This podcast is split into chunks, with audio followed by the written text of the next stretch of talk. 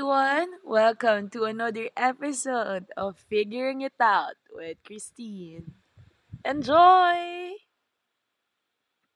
Hello everyone, and for today's episode, I am going to discuss the best and worst people to surround yourself with in college. Alam mo, college is really where you discover your truest self, your values, principles, and aspirations. And there is no better way than to share it with the people na sing confused at sing lost mo. Ako, luckily, I met the most amazing people nung college. And they become my core friends. Si Melody, Zara, Chloe. O, di ba? May pa-shoutout. But seriously, sobrang thankful ako na naging friends ko sila.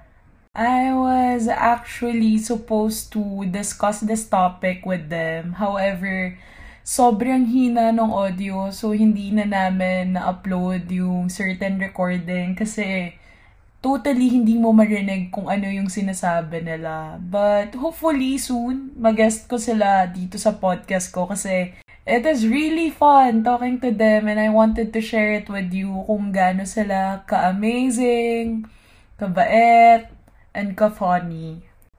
As I was talking to them, I discovered na ako lang pala yung namimili ng friends. Sila daw, um, when they entered college, they were very open kung sino yung magiging friends nila. But ako, I really um, believed in the principle na kung sino yung sinusurround mo yourself with, most likely you'll end up like them. So, I was very choosy when it comes to my friends. Kung sino yung magiging friends ko, kung sino yung mga tao na um, paggagamitan ko ng oras ko. But upon contemplating, I realized na may choice ka lang pala sa mga tao na magsistay sa buhay mo. Whether it be friends, whether it be relationships. Kung sino yung mam- mamimit mo, that is beyond what you can control. So parang all the people that you meet, na you'll spend time with. And choosing the people that you'll be friends with sa college is very important. Kasi sa college, magiging vulnerable ka. Sa college, sometimes even you, hindi mo maintindihan yung sarili mo. So I feel like it is very important to surround yourself with people that are reliable, people that are kind, and people that are genuine. Ako luckily, those qualities actually exist sa lahat ng friends ko. There are countless of times wherein I feel like I couldn't pick myself up, feeling ko hindi ko na kaya, every part of me was super tired already. Yet, I made it. And the credit actually doesn't just belong to me. I feel like that should also be given sa mga core college friends ko. Kasi during those times wherein hindi ko na kaya pulutan yung sarili ko, they are the ones who helped me. Sila yung nagsabi na if may mga errands na kailangan gawin, they would volunteer for it. And that actually helped me in ways I couldn't even imagine. Even now, we already graduated, I can still rely on them. And I feel like yung pagiging reliable nila even after college is the benefit that I gained from being choosy when it comes to my friends. Kasi sobrang daming kind ng tao sa college. May mga tao na fun to be with, pero if seryosohan na, nawawala parang bula.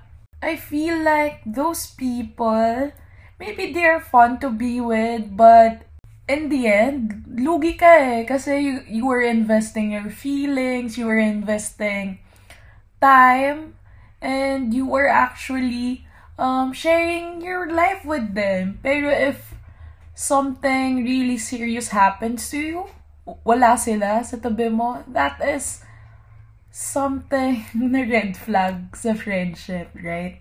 And my advice would be, if your friends are like that, time na mag-self-check. Kasi there are actually people na you can laugh with, but at the same time, you can rely on. So if you're still um, friends with people na masaya lang kapag nagjo-joke around kayo but you can't really rely on them, you're settling for less. And you shouldn't settle for less kasi there are amazing people out there that you could be friends with.